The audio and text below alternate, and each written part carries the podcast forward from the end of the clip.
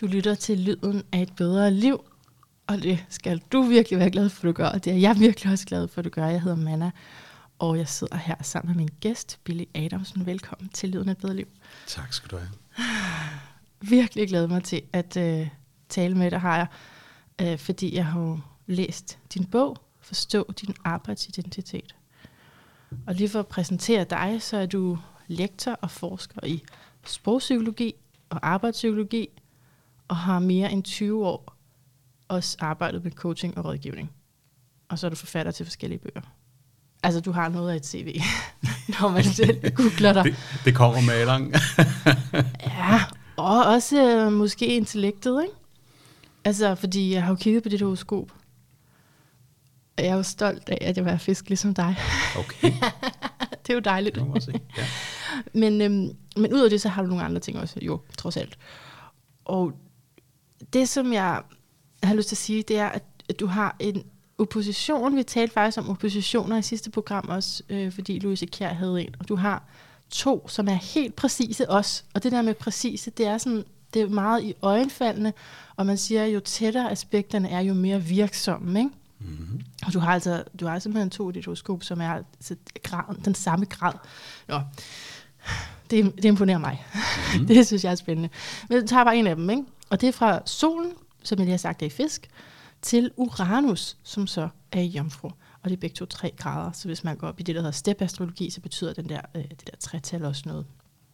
Og måske også i andre systemer. Men, øh, men selve det, at de står over for hinanden, betyder noget, som jeg tror, du vil blive glad for. Mm. Nemlig, at du får meget svært ved nogensinde at stagnere. Hvad siger du til det? wow. Jeg for svært ved at stagnere? Jamen, det er jo, det er jo, øh, det er jo rigtig positivt. Ja.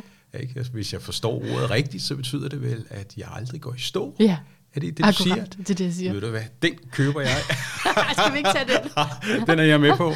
altså Uranus, det er det her genialitet, og når man har en opposition, så på fisken, for fisken vil jeg normalt sige, at man er meget sådan, måske gennemtrængelig, og også altså meget, har færre fordomme end andre, og så vil jeg også sige til dig, men du har bare også en hel del jomfru, det er ikke det eneste, du har jomfru, Uranus, øh, som gør, at du er trods alt også vælger ud, og, og kan, har altså balance imellem øh, fisken og jomfruen, men, men ja, Uranus, det gør, at der er en vis genialitet i dig, og jeg tænker, det er forskeren også. Altså, det er geniet. Det, tro, det, det tror jeg nok ikke, de vil sige i folkeskolen. det er på grund af Uranus. der, sagde, der sagde de til mig, at der er store problemer i fremtiden, der venter dig. Sagde de du det? skal til, ja, du skal sådan, øh, ja, men det er jo, jeg, jeg, jo, øh, jeg, jeg, jeg kommer jo fra sådan en, sådan en meget sådan traditionel arbejderklasse baggrund, og familien var sådan, sådan skilsmisse, vi flyttede meget og gik mange skoler og så videre, så, så jeg nåede aldrig rigtigt at komme ind i de forskellige sådan, øh, hvad skal man sige, sådan, i de forskellige metoder, når man er, ikke? Altså, du ved, når man, når man regnede, man lærte matematik, så Ja. ja. havde de jo alle huskeregler, ikke? Ja. Og så kommer man et nyt sted, så får man nye huskeregler, så tænker man, oh, de strider mod de gamle huskeregler, så kan man ikke huske nogen af reglerne, og så, og så videre, og så videre, og så videre, ikke? Men, men, men, men, det ændrer sig så senere, Ja, ikke? det Men, ændrede øh, sig. Hvornår, hvornår gjorde det det? Interessant. Ah, det er svært at sige, men, men det er jo noget, der kommer. Jamen, var det sådan... Altså, jeg har oplevet først, at... Altså, jeg, jeg kan jo godt sige om mig selv, at jeg elsker at lære. Det sagde mm-hmm. jeg jo absolut ikke i folkeskolen. Mm-hmm. Så jeg tænker, har det også været sådan, at det først har været på de højere uddannelser, at der er noget, der har åbnet sig for dig, eller hvad? Ja, altså, jeg har altid holdt af at tænke. Ja. Mm. Altid. Mm.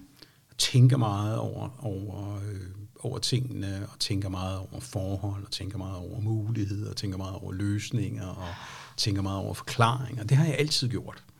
Altså, jeg altid vil søge en eller anden forklaring, eller, eller lave en analyse for at finde ud af noget, hvad består det af, eller hvad, hvad er der af forhold eller elementer, der indgår i det her. Det har altid præget mig.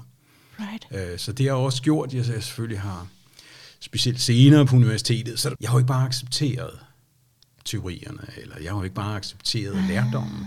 Jeg har taget lærdommen til mig, og jeg har været inspireret af den. Og så. Du udfordrede den. Ja, jeg tænker mm. meget over det. Mm. Og når jeg kan forstå tingene, mm. så spørger jeg. Mm. Og så bliver jeg bare røv irriterende, for jeg spørger hele tiden. Ja. Jeg, kan huske, jeg kan huske en forelæsning for mange, mange, mange år siden, en forelæsningsrække, som en lektor på det institut, jeg var på Københavns Universitet, holdt over en dansk øh, filosof, øh, der hed Løgstrup. Ja. Og øh, vi var to, der mødte op til den forelæsning. Ej. Og der var otte forelæsningsrækker af to timer. Og den ene sprang ret hurtigt fra, så der var kun mig, der mødte op. Det var da Og jeg, kunne, og jeg kunne stadig ikke forstå nogle af de der basale ting i Løgstrups filosofi. Nå, så du blev bare ved med så at jeg blev bare spørge. ved med at spørge. Ikke? Og denne her arme lektor, han begyndte bare at se sig rigtig, rigtig sur på mig. Og Nå. vred og så videre og så videre. For han og havde tænkt, at han skulle tale uafbrudt, eller hvad? Præcis, ikke? Okay. Og han skulle bare lære mig de der ting, og han ja. lærte mig også rigtig, rigtig mange ting. Og, øh, og, og øh, men jeg blev ved med at stille de der spørgsmål, Fedt. og jeg kunne ikke forstå, hvorfor at, at jeg ikke kunne få en forklaring på, hvorfor noget var, som det var mm. øh, hos Løgstrup. Og så ville skæbne, at den her lektor senere øh, forlod universitetet for at læse til præst og øh, blev så øh, præst i, øh, i, øh, oppe i Nordsjælland øh, på et tidspunkt, og senere i livet, da jeg skulle giftes, Nej, er det der rigtigt? ringede jeg faktisk til ham, og så sagde jeg, prøv at høre her. Og det første, han sagde til Jo. mig, det er, at miraklernes tid er der ikke over. Nej. sagde, sagde han, øh, altså kunne han huske dig? Ja, ja, ja, ja, absolut, okay. absolut. Og, Okay. øh, og der var jo ikke noget. Jeg, havde, jeg, har, jeg har stadig ikke styr på Løgstrup, og han ville heller ikke forklare mig de der ting, øh, eller kunne ikke forklare Ja, mig. det er jo det, man ikke kan jo så, hvis man ikke Ja, det var sådan, men det var nu meget sjovt, så det blev sådan meget harmonisk ende Ja. på mange, mange år, der starter på nogle, Ej, hvor nogle forelæsninger fint. i tidens morgen. Hvor fint, men nu er du jo så selv uh, lektor, Ja. underviser. Ja. Kan man godt afbryde dig? Jeg har også mange spørgsmål, hvis jeg bliver undervist. Ja, ja, det kan man i allerhøjeste grad. Okay, så du er en anderledes øh, end det, du selv fik? Ja, professor, jeg synes, jeg, jeg synes, jeg er anderledes, mm. men jeg synes også, jeg er mere åben. Altså, jeg har jo aldrig haft en, øh, jeg har aldrig haft en skole, som jeg har tilhørt. Øh, Right. sådan, sådan ligesom sige, jo jo, men så ham her, han siger mm. sådan og sådan. Og, mm. og så stod han og sagde, jeg har jo sådan, jamen, sige, hvis, hvis ham der til venstre siger noget, eller ham der i Australien mm. siger noget, eller den person, som ingen gider lytte på, siger noget, er det så ikke interessant at prøve at tænke alle de her sammen, og hvorfor ikke? Måske er der noget sandhed der, måske Ja. er der noget sandhed der, Ja. måske er der noget sandhed der, mm. og så videre. Og sådan har jeg altid tænkt. Så det er jo gjort, jeg har været alle mulige steder forskningsmæssigt, og kaster mig over alle mulige ting. Men det ligger altså i fisken. Nå, okay. Fisken er jo det sidste tegn, som illustrerer helheden. Ja. Så de kan give et menneske, som er interesseret i alt muligt. Og så skal man jo så lige bruge lidt af det omvendte jomfruen der til at sortere i det. Sandt, interessant. Men det, jeg tror også, du trækker også på jomfruenergien, fordi du er god til at skrive. Og der er du nødt til at systematisere og vælge ud, ikke? Jo, Så det gør du jo også. det gør jeg. Mm. Men den måde at skrive på, som jeg skriver på, det var jo ikke den måde, man skrev på. Øh, sådan den akademiske måde at skrive på. Jeg skriver, jeg, jeg, min retorik eller min måde at skrive på har altid været præget af, at der skal være en sammenhæng. Mm. Ja. Øh, og det er enormt svært videnskabeligt at skrive sammenhængende. Fordi du bruger så mange fagbegreber, og du bruger så mange øh, sådan uklare akademiske vendinger, som er med til at gøre teksterne sådan, sådan, sådan at de ikke er indre forbundne. Altså, at det bliver sådan meget sådan stykvise, nogle fragmenter, der sættes sammen, og så henviser man til noget, og så gør man noget andet, og så sætter man et citat ind, og så står det citat og flagrer, og så skal man tænke meget over det citat, hvordan, nå, det er sådan, det hænger sammen, og så skal man selv forbinde det med det, der kommer efterfølgende, og så videre.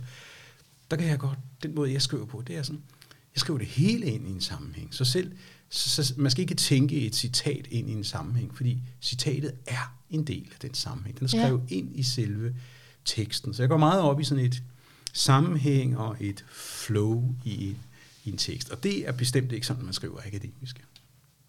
Så det var særligt, da du startede, eller hvad? Ja, det var, fordi jeg fik at vide, at det var ikke, det var ikke særlig godt. Aha. Altså, jeg skulle sådan virkelig sådan, øh, sådan hæve min måde at, at, at skrive på. Gjorde du og det så? Nej. Så det var faktisk de andre, der gik med? Øh, ja, der gik jo mange år. Jeg fik jo heller ikke udgivet ret meget i starten. Altså, det var alle mine andre øh, øh, medstuderende, der fik udgivet noget her og der. Og, og mit kom først væsentligt senere. Ikke? Altså, men så kom det så til gengæld også. Ja, nå, jeg sidder bare og tænker, det er interessant med Uranus der, som har et, en, et, en fod i fremtiden, kan du sige. Mm. Øh, og som har lyst til at revolutionere noget, gøre tingene bedre, end de allerede er. Og så sammenlagt med det, du fortæller med, at du også altså, tænkte anderledes fra mm. starten af. Så, mm. Nå. Okay, vi skal, ind til, vi skal nu have et spørgsmål, jeg har skrevet ned igennem også. Forstå din arbejdsidentitet. Yeah. Ikke? Ja, jeg har jo teaset lidt for dig i uh, mails, at jeg har modstand på noget af det. Altså, men det er bare, nu fortæller jeg bare mine forudsætninger. Mm, nu har jeg også læst absolut. bogen, og jeg vil gerne udvikle mig trods alt. Mm, det har en holdning, jeg har haft alt for længe. Den er mm, moden til at blive udskiftet. Mm. Og lytterne har hørt på det et par gange, at jeg, har, jeg, jeg, jeg synes bare, der er et eller andet forkert ved at blive opdraget til at have en professionsidentitet, som man jo gør på den altså nu har jeg taget socialrådgiveruddannelsen for mange år siden, og der er andre professioner, ikke? Mm-hmm. Pædagog, sygeplejerske, ergoterapeut. Der er en professionsidentitet, som man både taler om på studiet, men også i, i bare i faglige kontekster, mm. at den er vigtig. Mm. Og det er ikke, fordi den står for noget forkert, men jeg synes bare, jeg har hele tiden bare følt, at sådan ordet, at det sådan går ind i mig, mm. så skal jeg være det, og så og ved du hvad, så kan det altså også godt, det kan jo misbruges helt vildt i forskellige kontekster. Mm. For eksempel at sige, at det er jo dit kald også. Mm. Så behøver du ikke få så mange penge. Vel, som hvis du var ingeniør. Det er det, du oplever med sygeplejerskerne, for eksempel. Ja. Ja, det er du ret i. Det, øh, det er en god pointe. Der er et eller andet, der virkelig ja. ja, opsætter mig ved det der professionsidentitet. Hvorfor skal jeg have den identitet? Jeg må da vel bestemme min egen identitet, så kan jeg godt gøre professionen. Men samtidig så har du, ja, Lytterne skal lige høre, hvad du siger, for det har også gjort noget for mig at læse din bog, selvfølgelig. Ja, det har det, og, og, og, og jeg kan egentlig godt forstå, at du, øh, du tænker sådan, fordi øh, at, at i en professionsidentitet, så, så ligger der jo det, du siger. Der ligger jo en viden om, hvordan man skal hvordan man skal være, hvordan man skal tænke, hvordan man skal tale osv. Det er jo også derfor, at når man kigger rundt på de forskellige jobs, øh, så kan vi jo ret hurtigt identificere, hvad folk laver. Ikke? det kan mm. vi jo, fordi vi har, vi har, vi har en professionsidentitet. Ikke? Øh, øh, og det, det er både positivt og negativt. Men, men, jeg, men, men for måske bedre at forstå, øh, hvor vigtigt det er med en arbejdsidentitet, øh, som ikke er det samme som en professionsidentitet. Okay. Ikke? Og det er der, det er det, der er sådan ret vigtigt at, ja og ligesom forstå, hvad det er, vi, øh, vi har med at gøre. Øh, fordi arbejdsidentiteten er, arbejdsidentiteten er det, vi kalder en social identitet. Mm. Og en social identitet øh, har en, sådan en, det vi kalder en masse delidentiteter, der hører under en social identitet. Øh, nogle af de delidentiteter kalder man sådan en social kollektiv identitet. Jeg skal nok komme tilbage til, mm. når vi snakker om. Men, men mm. overordnet set, så er en social identitet forskellig fra en personlig identitet på følgende måde. En social identitet, det er noget, der så at sige allerede findes. Øh, og sociale identiteter øh, rummer en særlig viden om, hvordan man skal handle i nogle bestemte situationer og i nogle bestemte relationer.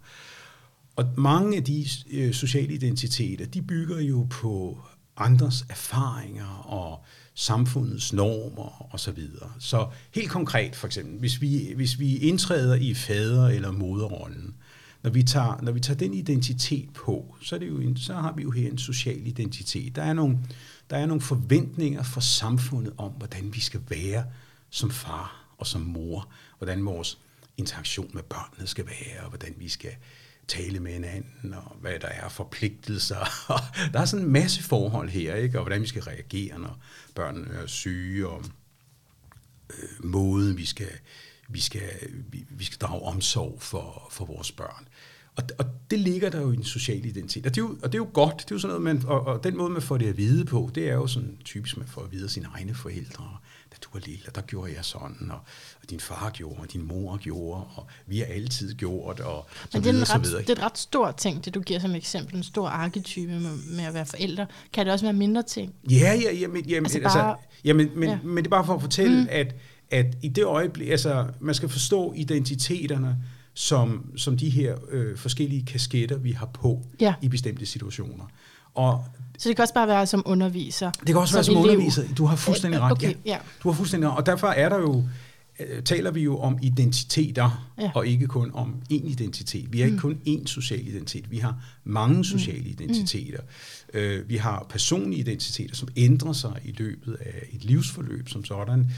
Øh, dele af den personlige identitet, jeg-identiteten, det er jo den, der ligger så nogenlunde fast, fordi den henviser til nogle træk hos os. Øh, men også den ændrer sig undervejs. Mm. Ikke? Så, men, men først og fremmest den sociale identitet, som vi har, og som der findes mange af, der ligger der viden og fortællinger og normer, som vi overtager, øh, og som jo er enormt positivt, at vi overtager den, fordi at de giver os både en lærdom, jeg ved ikke hvad, men, og det gør livet, på mange måder gør det livet lettere for os. altså Ja. hvis man kan sige det på den måde, ikke? Fordi mm-hmm. uden dem, så, så, så, så skulle vi jo så at sige famle os frem, ikke? Så skulle vi sige, oh, der lærte jeg det her, eller, hov, hvorfor, hvorfor handler de på den måde, eller hvorfor bukker man på den måde, eller hvorfor hilser man på den måde. Ja. Og derfor kan man sige, at de sociale identiteter, de giver os lige nøjagtigt en måde, der gør, at vi kan tilpasse os og fungere og handle på den måde, der gør, at vi, vi bedst muligt opnår det, vi godt vil. Ja. Ikke? Og, det, og det, det er jo enormt positivt. Mm. Øh, og hvis vi så vender tilbage til det her omkring arbejdsidentiteten, så, så har man jo i mange, mange år, over 100 år, har man talt om arbejdsidentitet. Men det meget mærkelige, og det var sådan det, jeg fandt ud af i min forskning, det meget mærkelige var med den her arbejdsidentitet, øh, det var, at, at det er noget, alle har talt om, og man har forsket i.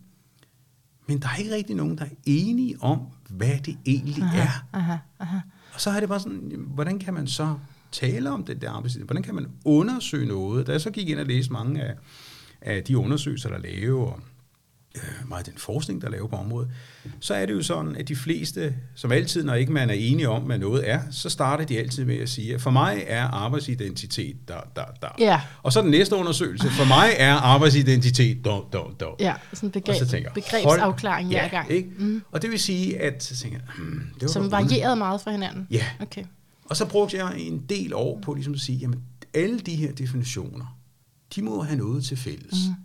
Og hvad ved vi? Det er ikke kun mig, men så er der også andre forskere, øh, blandt andet i USA og, og i Belgien, der har kigget på, hvad er det, vi alle sammen forstår? Hvad er det, vi lægger? Hvad ved vi, der indgår i denne her, i denne her arbejdsidentitet? Og det vi ved, det er, at arbejdsidentiteten, det er også en social identitet. Når vi kigger på dem, som har en arbejdsidentitet, når de går på arbejde, de tager en kasket på, hvor der står arbejdsidentitet, Ja. så det, de inde i hovedet kæder sammen med, og som de har viden om, omkring deres arbejdsidentitet, det er sådan noget som professionen, deres fortolkning og forståelse af professionen. Ja.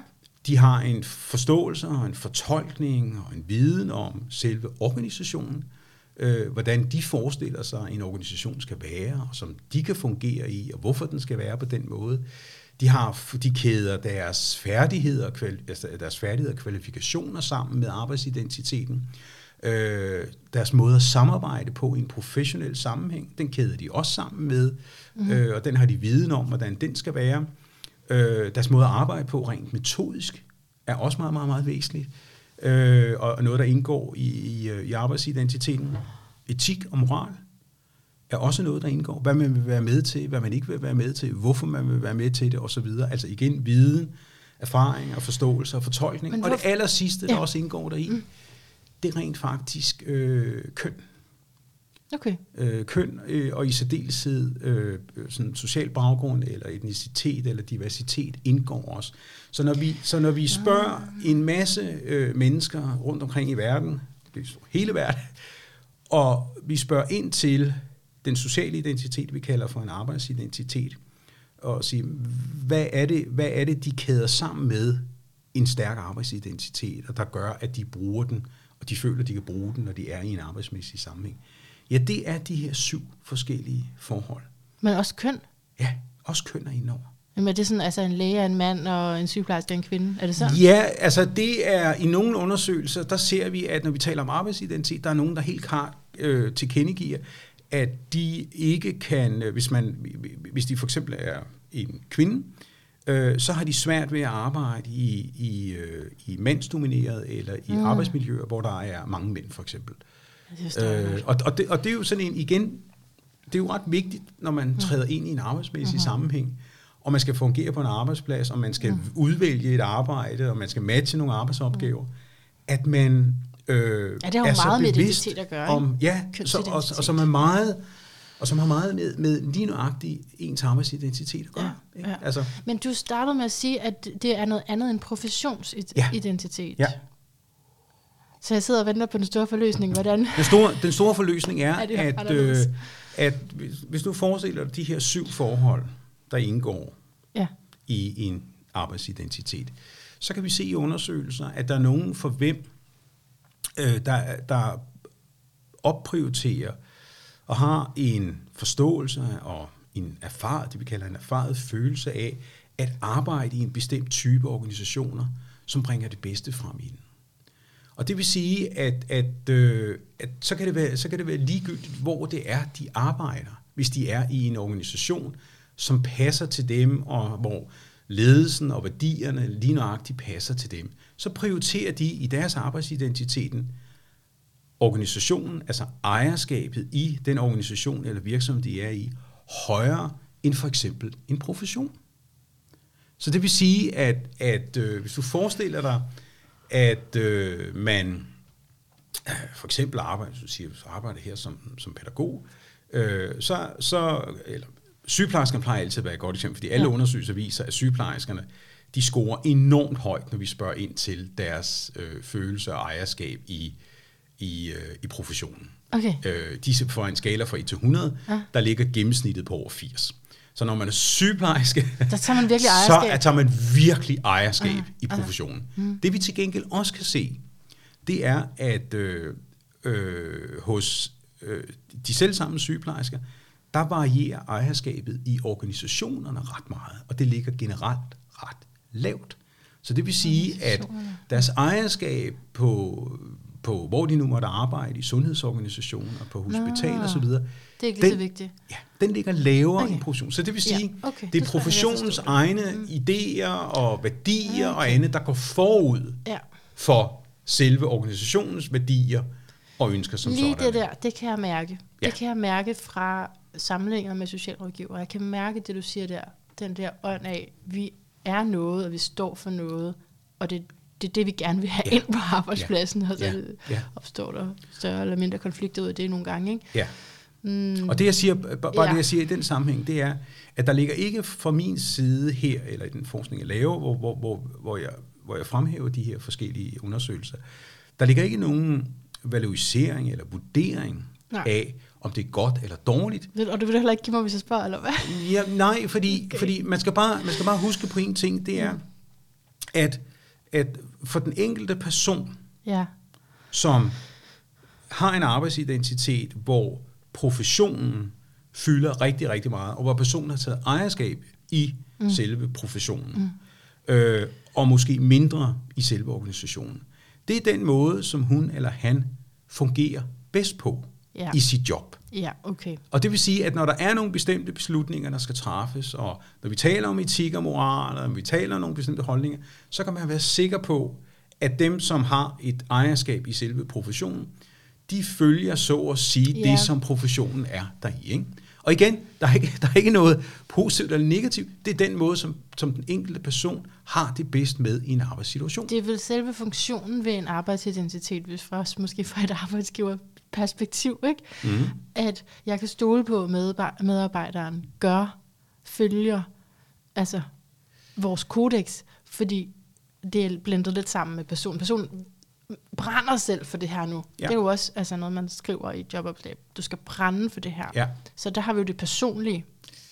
Ja, du har i hvert fald et ejerskab. Altså, igen er der jo, jeg taler jo også en del omkring øh, omkring de sprogpsykologiske forhold, og sproget og arbejdssproget. Ikke? Fordi, fordi det der med at brænde, altså jeg har, jeg har læst et utal og analyseret et utal af, af annoncer, jobannoncer. Men ikke nogen, du selv skulle søge, vel? Øh, bare for, altså, bare for grundlæggende set vil jeg søge alle sammen, fordi der er ret mange af dem. Jeg, jeg, de fleste af dem forstår jeg overhovedet ikke, hvad fanden det er, de søger. Ej, altså, fedt at læse dine øh, og, og derfor må jeg bare sige til dig, at, at, at når man så sidder på den anden side som arbejdsgiver, og der er nogen, der bliver kaldt ind til, øh, til sådan et jobinterview, mm. så må man sige, jamen, hvad helvede er det, de snakker om? Fordi hvis man spørger på arbejdsgiverside, øh, så bruger de et sprog, som, som måske ansøgeren har svært ved at forstå, og ansøgeren svarer med et sprog, som de måske selv lægger nogle betydninger ind i, og så bliver man fravalgt, eller man bliver valgt på noget, men hvis man bliver fravalgt, så bliver man fravalgt på noget, som man måske ikke engang ved, hvorfor man blev fravalgt, og man bliver valgt, øh, og man, man får jobbet, så kommer man ind, og så siger man, hov, vi havde regnet med, at du brændte meget mere igennem. Så man siger, men hvad ligger der i det der brændt igennem? Ikke? Ja. Jeg møder op hver eneste morgen, jeg engagerer mig fuldt ud. Ja. Men det er åbenbart ikke nok, så hvad er det, I vil have ja. i den sammenhæng? Ikke? Jo.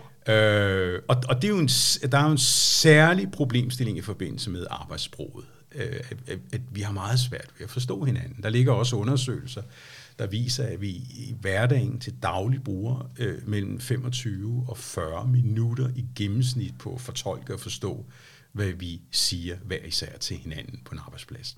Det er jo ret uheldigt, kan, altså, man, kan man på mange måder sige. At man bruger den tid på at fortolke, hvad hinanden ja, siger, altså, chef, tænker over det bagefter? Eller? Ja, hvis en chef siger, nu forventer jeg altså noget mere energi, ja. I går ud og brænder igennem. Ja, så tænker og, man over det. Og, tænker man, hvad, hvad helvede mener han med det her? Så det vil sige, at man skal bruge tid på ligesom at lægge nogle betydninger ind i de der ord, for at sikre sig, at man måske lever op til, hvad chefen nu måske forestiller sig, egentlig der ligger i de her ord. Og det er jo en særlig problemstilling. Det er jo også noget, der er med til at skabe enorm frustration og kan udvikle stress hos medarbejdere. Ikke? At, at man ikke ved, hvad der er, der ligger i de her ord. Hvis der ikke er klar tale. Ja, hvis ikke ja. der er klar tale. Ikke? Vil jeg har bare lyst til lige at sige, at jeg er simpelthen så glad for at høre dig tale, og har du til klokken 12, eller hvad? ja, det, det, jeg tror...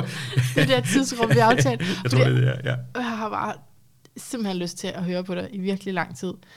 Du, øh. Men det, må, det kan selvfølgelig også være ensomt, når man ved alt det, og så andre ikke lige ser det. Så ja, jeg håber, jeg sagde, var der en lyd? Det er udefra, ikke? Ja, jo, ja. det. det. Øhm, men får en tilbage, men, men, men bare for måske for ja. at afrunde det der omkring selve professionsdelen, mm. yeah. så, så kan, jeg jo, kan jeg jo virkelig godt forstå det, du siger med, at der ligger noget bestemmende i de der sociale identiteter, som vi har. Og det, ja. det er også rigtigt, men det, der så også vigtigt at sige i den sammenhæng, det er jo, at man kan jo selv også være med til at påvirke og skrue op og skrue ned for de forskellige ting, der indgår i ens arbejdsidentitet. Øh, jeg kender jo for eksempel nogle øh, kollegaer, som slet ikke har noget ejerskab i organisationen. Altså, de kunne lige så godt være ansat alle mulige andre steder, mm. og de mhm. følger aldrig nogensinde udmeldingerne fra organisationen, og, okay, fedt. og, og slet ikke i overensstemmelse med værdigrundlaget, eller noget som helst i organisationen. Ja. Øh, øh, til gengæld så er de sådan forskere med, med stort F, så det vil sige, okay, ja. i den sociale identitet, eller i, i den del, der hedder profession, det er at være mm. forsker, øh, som man kan sige, er det en profession eller ej, med at være underviser, mm. eller måske gå i en lektorstilling, eller professorstilling, jamen der, der er der noget i professionen. Ja, Men, det er det med, at det hører til et fag, ikke? Jo, det, det, hører, det, det hører til et fag, og det hører til et område. Ja. Men det jeg til gengæld har, og det er jo en del kollegaer, jeg har, til gengæld, så har de jo i den grad ejerskab, og går vildt op i, i kvalifikationer og færdigheder. Altså sådan noget som dygtighed og du ved, kunne beherske mange sprog og øh, være enormt belæst. Altså, jeg kender nogen, der læser så mange, mange, mange flere bøger hele tiden, øh, end jeg gør, ikke? og artikler, og de har noter, og, de, og det, det, det, det der, de, de, de vokser, de har et enormt ejerskab i det der. Samarbejde mindre, så går de enormt meget op i Og tror du, de ville gøre det, hvis ikke de havde en professionsidentitet, for at kalde det det? Øh, altså hvis, hvis, hvis, hvis de i deres arbejdsidentitet også havde et ejerskab i organisationen, så ville de, så ville de være mere aktive med hensyn til... Øh, Men kunne det ikke også være en personlig identitet, der får dig til at læse meget? Jo, der, altså, der, er jo, der, altså, der er jo også nogle, nogle, nogle personlige øh, øh, træk, eller mm. hvad man skal kalde det for, din personlige identitet, som selvfølgelig er med til at påvirke den her sociale identitet og sætte sit præg øh, på den som sådan. Så det er jo klart, at, at de spiller jo sammen, mm. men når du er en arbejdsmæssig sammenhæng, så er det altså din, din arbejdsidentitet, altså din sociale identitet, som er den kasket, du tager på som sådan. Og når du går hjem fra arbejde, så skulle du jo meget gerne skifte kasket, yeah. og så skulle du altså tage en, en, din personlige identitetskasket på. Ikke? Okay, så lad os uh, tale lidt videre om det, fordi mm. uh,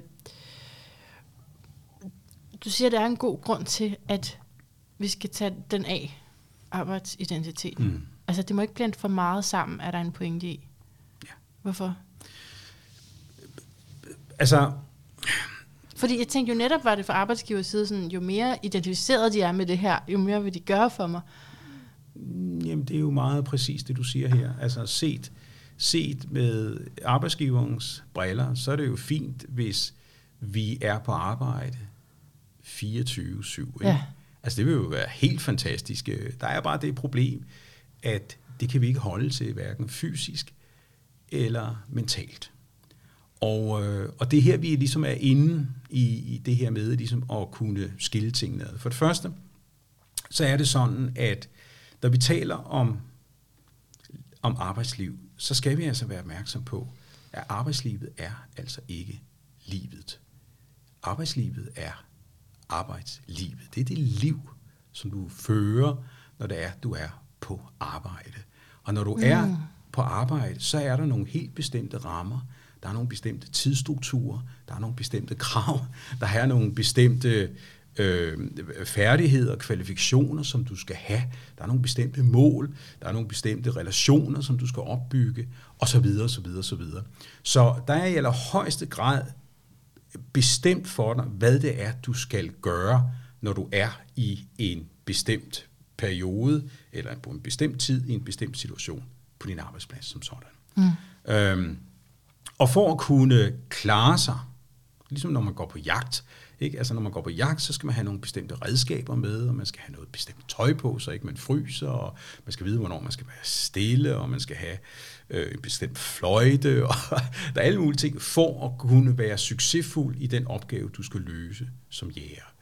Øh, og når du kommer hjem, så går jeg stærkt ud fra, og det vil være som en god idé, at du ikke sidder med din rifle eller dit jagtgevær inde i stuen, og du sidder med din, med din ah, jagtuniform, yeah, og okay. du sidder med din fløjte og fløjter mm. efter din kone, eller hvem du nu er, og så videre, og så videre, og så videre. øhm, og, og, og, og det er jo klart, når du så skifter den kasket ud, og ja. du tager øh, din, din øh, private identitetskasket mm. på som sådan, jamen så ændrer du jo også din adfærd ja. i den sammenhæng. Og derfor er det bare vigtigt at sige, at Grænserne imellem at være på arbejde og ikke være på arbejde, de er ret vigtige, både i forhold til at kunne restituere, mm-hmm. kunne slappe af, kunne beskæftige sig Klart. med andre ting, uden for nogle faste rammer, altså mhm. uden for det, vi kalder de byråkratiske rammer som sådan. Du kan sagtens have en enorm passion for pædagogikken, for socialarbejde, for sagsbehandling som sådan, øh, og som afspejler sig i, at, at du har opbygget en stærk arbejdsidentitet, der kendetegnes ved det og det. Mm-hmm. Men når du kommer hjem, så kan du stadig have en interesse for nøjagtigt de samme emner. Du kan gå til nogle foredrag på biblioteket og andet. Og så er der nogen, der siger, at det er jo godt, det er jo, det er jo arbejde. Nej, det er ikke arbejde, fordi situationen er meget anderledes. Mm. Du er helt fri, du kan selv vælge, om du begår, eller du ikke Frivillig begår. arbejde er noget ikke? Ja, markant. Ikke? Jamen, det er helt ja. fri, og, og, og ja. samtidig så vil det også være sådan, at du kan bruge rigtig mange timer efterfølgende på noget. Der er ikke en arbejdsgiver, eller der er ikke en chef, der siger til dig, nu skal du blive færdig med det, fordi du skal videre til næste år. Og du kan bruge weekenden til det efterfølgende. Du kan ovenikøbet rejse til Italien, hvis du synes, der er nogle bestemte interessante øh, konferencer eller festivaler, du vil til. Jamen, mindre du ikke har feriedag til det. Præcis. Altså du ved, arbejdet blander sig hele tiden jo. Ja, ja, og jeg tænker, det er derfor, det måske er gået ind om, at man identificerer, identificerer sig med det øh, fra medarbejdernes side, fordi så er det lidt lettere at holde ud. Ja. Det er lettere, hvis jeg virkelig vil det her, og siger, nu er det det, jeg vil, i stedet for at hele tiden tænke på den her ferie, som du ikke kan komme i nærheden af. Men det, det som vi desværre sidder, jeg, jeg har fornøjelsen af her i de sidste, i de sidste års tid, og øh, nogle, øh, en, en ny forskning og nogle nye forskere, hvor vi skal ind og kigge på sammenhæng imellem det at have en arbejdsidentitet, eller ikke have en arbejdsidentitet, altså det vi kalder funktionelle lidelser. Øhm, øh, det er simpelthen folk, som, er, som, som får smerter, uden, hvad skal man kan sige, at ja, fejle har, noget alvorligt. Vi ikke? har talt meget om det her program. Okay. Det er jo altså udefineret. Hvorfor? Ja, simpelthen, præcis. Ikke? Men du har det. Altså man kan ikke, man kan ikke, man kan ikke, man kan ikke sige, at, at den smerte Nej, altså, ikke det gør ondt. Altså, ja, det gør ondt. Det gør, men, det gør fandme ondt. Man har der det er mange, der peger på, at det hænger sammen med noget, noget psykologisk, men det er jo ikke, fordi man så bare kan løse det der psykologiske. Altså Nej, på den og, måde, vel? og det er derfor, vi er ja. inde og, og kigge på, er der en sammenhæng altså, mm. i et mm. lille område mm. imellem øh, at have en stærkere og svag arbejdsidentitet, og så udvikling af bestemte øh, funktionelle lidelser. Og hvad for en af, altså, hvis man har for meget arbejdsidentitet, får man eller for lidt arbejde? Altså, ja, det vi kan se fra undersøgelser, det er, at dem, som har en arbejdsidentitet, og det i betydning har en stærk arbejdsidentitet, de trives bedre på arbejde. De ja. fungerer bedre på arbejde. Det er også en beskyttelse mod udvikling af stress, og herunder også, men det ved vi ikke nu, om der er en sammenhæng til også at beskytte med udvikling af funktionel lidelse. Men vi ved, at de får mindre stress, dem som har en stærk arbejdsidentitet, i modsætning til dem, som har en svag arbejdsidentitet. Samtidig kan vi også hmm. se, at dem, som har en stærk arbejdsidentitet, de sætter grænser på arbejdet. Også i forhold til tid, arbejdstid. Øh, der igen, sjovt nok er det sygeplejerske, det er en undersøgelse fra England, ja. hvor det er sygeplejersker med stærk arbejdsidentitet, de er meget bevidste om, hvornår i deres liv, hvor mange timer det er, øh, de skal arbejde, for at kunne trives og fungere med deres arbejde, og samtidig kunne trive og fungere, trives og kunne fungere øh, med deres liv eller med deres privatliv som sådan. Det er jo også hele fagforeningsbevægelsen, altså, som har gjort det. Altså man har et bagland, når du er udklikket i de her professioner. Mm-hmm. Så er der mhm. nogen, der har sagt, det her, det er det, vi kæmper for, og så går det, altså, så styrker det det måske på den måde. Øh, ja, det kan det gøre. Altså, der er så bare det uheldige, øh, at siden 1980 har vi kunnet se, at det vi kalder den, den, den kollektive arbejdsmarkedskultur, hvor der var nogle relativt, fa- altså før 1980 var der relativt faste kollektive, øh, eller var der relativt faste og stærke arbejdsidentiteter, man kunne overtage, når man så at sige trådte ind på arbejdsmarkedet. Mm. Der kan vi altså se, at øh, dem er der blevet færre og færre af. Øh, og, øh, og det vil sige, at konsekvenserne af, at der er færre øh, kollektive eller socialt kollektive identiteter, mm-hmm. øh, man kan overtage på arbejdsmarkedet, det gør, at man som individ selv skal ud og finde og, mm. konstruere det. Mm. Og der kan vi også se, at rigtig, rigtig mange mennesker har svært ved at konstruere de her arbejdsidentiteter, så de passer på øh, de, altså, så de passer ind i bestemte arbejdsmæssige sammenhæng. Og det der, det er, det vi også kan se, og det er jo sådan det der det rigtig uheldige, det er jo, at når man træder ind på et arbejdsmarked, og man træder ind i et job, og man ikke har udviklet en arbejdsidentitet, eller man ikke har en stærk arbejdsidentitet, så vil der være en anden, stærkere identitet, der vil tage over. Og den stærkere identitet, der altid tager over, det er den personlige identitet. Ja. Og når den personlige identitet tager over på arbejdet, så handler arbejde ikke længere om arbejde, men så handler arbejdet om dig. Og det handler om dine holdninger, og det handler om dine værdier, og det handler om alt, hvad der har med dig at gøre. Og det vi også kan se på undersøgelser, det er, at når det handler om det, så kan vi se, så stiger for det første antallet af konflikter på arbejdspladsen. Helt vildt. Og det hænger sammen med, at nogen siger, du har sikkert hørt vendingen, eller du, jeg har også selv brugt, jeg har også selv brugt den. Altså det, det er ikke fordi, jeg er meget anderledes. Jeg er først nu i de senere år blevet selv meget bevidst omkring de der ting omkring arbejdsidentitet. Men, men det her med at sige, man har et udsagn som, at jeg, jamen det vil jeg ikke være med til. Ja. Og hvorfor vil du ikke være med til det? Jamen det strider simpelthen imod mine værdier og holdninger. Det er jo et udsagn, hvor den personlige identitet mm. taler i en arbejdsmæssig sammenhæng. Men kunne man nu forestille sig, og det kan man godt, man kan jo sagtens udføre et arbejde, selvom man holdningsmæssigt er uenig i det. Det kan man jo sagtens gøre. Altså, ja. man, kan jo, man kan jo sagtens sige, jamen, jamen prøv at høre her, det er mig imod at arbejde så meget, men skal jeg bruge, øh, skal, altså, skal jeg betale min husleje, så, så bliver jeg altså nødt til at flytte de her kasser i løbet af de her timer som sådan, selvom det er imod min grundlæggende holdning. Ja, eller, hvis det handler om at flytte kasser, men hvis det handler om en bestemt måde at behandle mennesker på, så bliver den sværere, ikke? Ja, ja, men så kommer det så igen an på, om den tager udgangspunkt i din arbejdsidentitet, eller om den tager udgangspunkt i din personlige identitet. Mm. Fordi i en arbejdsidentitet, der ligger der jo også øh, hvad hedder det, din klare holdning til etik og moral og dine værdier. Mm. Øh, der ligger noget omkring øh, professionen, hvad du forstår ved professionen, som ikke nødvendigvis behøver at være i overensstemmelse med, hvad alle de andre inden for professionen siger. Men det kan jo være din egen definition af, at hvis jeg er læge, og så siger vi, jamen vi skal give den her type medicin, og hvis det er, at patienten ikke vil have den her type medicin, jamen så er de on their own. Øh, der er der jo nogle læger, der siger, at det ved jeg godt, at min profession siger, at vi skal sige, og vi skal gøre.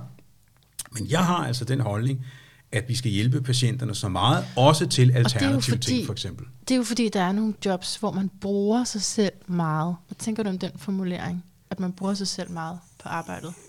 Øh, den, den har jeg svært ved. Ja. Fordi øh, øh, for mig, så ville en sådan en formulering lyde som et, en person, som har brugt meget tid på at forme sin egen, sin, sin, sin, sin egen arbejdsidentitet på en sådan måde, at den virkelig afspejler, hvad personen er og står for og repræsenterer. Men det er stadig en arbejdsidentitet. Ja. Personen er meget mere end arbejdsidentiteten. Vi er meget mere end vores arbejdsidentitet. men det skal vi vil- huske på. Men hvis du skulle reflektere over at bruge sig selv, Mm-hmm. hvad, tænk, hvad får du at bruge sig selv? Øh, men jamen, jeg har svært ved at... jeg har svært, øh, jeg får ikke noget, fordi... det er sætning. nej, fordi... Øh, måske noget af det, vi også, vi kommer til at snakke om, det er, at, at når nu vi taler om de her forskellige identiteter, altså vi har en personlig identitet, og vi har de sociale identiteter, så et af de spørgsmål, som jeg også stillede mig selv, det var jo, at hvornår ved vi så, at en af de her identitet, eller at en identitet er den rigtige for mig? Og det er jo sådan et spørgsmål, som, som jeg har brugt mange, mange år på at tænke er over. Ikke? Altså, ja. Ja, hva- hvornår ved jeg, at den Mm. kasket, jeg tager på, og det er lige nøjagtigt den kasket, der passer Ja, hvad til mit på det? hoved, og så videre, og så videre. Og det har, jeg, det har jeg i mange, mange år simpelthen ikke kunne svare på. Det vil sige, havde du spurgt mig for 20 år siden, så var jeg kommet med en lang psykoteoretisk øh, et eller andet med Freud og Ja, jeg, jeg, jeg ved ikke hvad, og jeg tror ikke, jeg, jeg tror ikke, der er nogen, der ville forstå, hvad det var, jeg egentlig sagde, Ej. andet end at det nok havde noget med barndommen at gøre, og Jo. de forskellige faser, og step 1, og inddrag øh, Piaget, og hvad de hedder alle sammen. Ikke? Men nu, Men nu har jeg en forklaring. Eller, jeg kan, mener, jeg kan dokumentere et bud. et bud. Ja.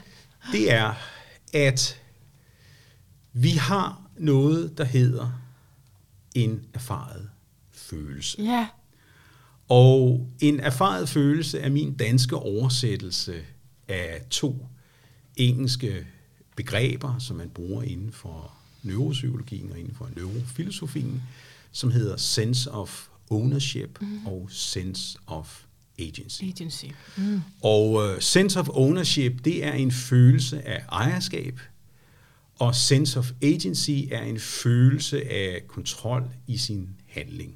Altså, det vil sige, at man har en følelse af, at det er en, der handler. Det er mig, der handler som sådan. Og det vi kan se, øh, det er, at når vi kigger på, hvis vi går helt tilbage til, til barndom, eller kommer ud, og vi kommer til verden, og vi, vi, har, vi holder det her vidunderlige mirakel af et spædbarn i vores hænder og kigger, kigger på ansigtet, så har vi jo i mange år godt kunne se, at når mor eller far bevæger tungen, øh, og tager tungen ud af munden, jamen så gør spædbarnet det samme. Så fra helt tidligt imiterer vi. Ja, og det har man jo troet i rigtig meget. Sådan har jeg jo også selv, jeg har ovenikøbet skrevet artikler, ah. hvor jeg har peget på, at det her er jo sådan et slags spejlstadie, ikke? Det er sådan et, ah. hvor man imiterer. Men du er blevet klogere? Ja, Ej, Ej, det men, men det er ikke bare mig, der blev klog, det er, det er så at sige hele neuropsykologien, ja. som i dag kan pege på, at det her handler ikke om at imitere, fordi en forudsætning for, at et spædbarn kan bevæge tungen og gøre nøjagtigt det samme, det er, at spædbarnet må jo have en eller anden erfaret følelse af, at den tunge sidder der, hvor den gør, og den rent faktisk tilhører barnet. Underforstået, at det er min tunge. Jeg forstår. Ikke? Ja. Og det vil sige, at det vi nu ovenkøbet også kan se, det er, at vi kan også se, hvor i hjernen den her erfarede følelse rent faktisk regulerer og, og eller reguleres fra, eller stammer fra som sådan. Vi har fundet ud af, at de neurologiske, eller de hjernestrukturer, øh, der er samlet sådan i midten, nede i hjernen, øh, som hedder det limbiske system, mm. hvor øh, hippocampus og det, der hedder amygdala og thalamus og hypotalamus ligesom er samlet. Derfra kan vi se, at, at der er den aktivitet, der bearbejdes øh, følelserne, der fortolkes de, der omsættes de til hukommelse, til langtidshukommelse, de sættes ind i langtidshukommelse, de gør korte hukommelse, gøres til langtidshukommelse osv. Men det vi bare kan se, det er, at det der gør, at du og jeg ved, at det er mig, der bevæger min arm, eller min tunge, eller det er mig, der bevæger det er fordi, vi har en erfaret følelse af, at det er min arm, og det er min tunge, og det er mine organer som sådan. Altså, så det er en fysisk ting? Det, det er en fysisk ting. Det er en følelsesmæssig, fysisk ting, uh-huh. som er erfaret. Ja, ja fordi det er der, du, den er, ikke? du skriver også om de her forskellige forsøg, med, altså, jeg kan ikke gengive det, det er jo ret teknisk. Det, det er gummiarmen. Det er noget med gummiarmen det, under Det er helt bordet. vildt. Ja, ja, ja. ja. Altså, jeg, jeg, jeg gør det faktisk til mine studerende. Jeg, jeg laver eksperimentet. De synes, det er en vildt syret oplevelse. Gør, du gør det? Ja, ja, ja. Selvfølgelig gør jeg det. Jeg har en gummiarm.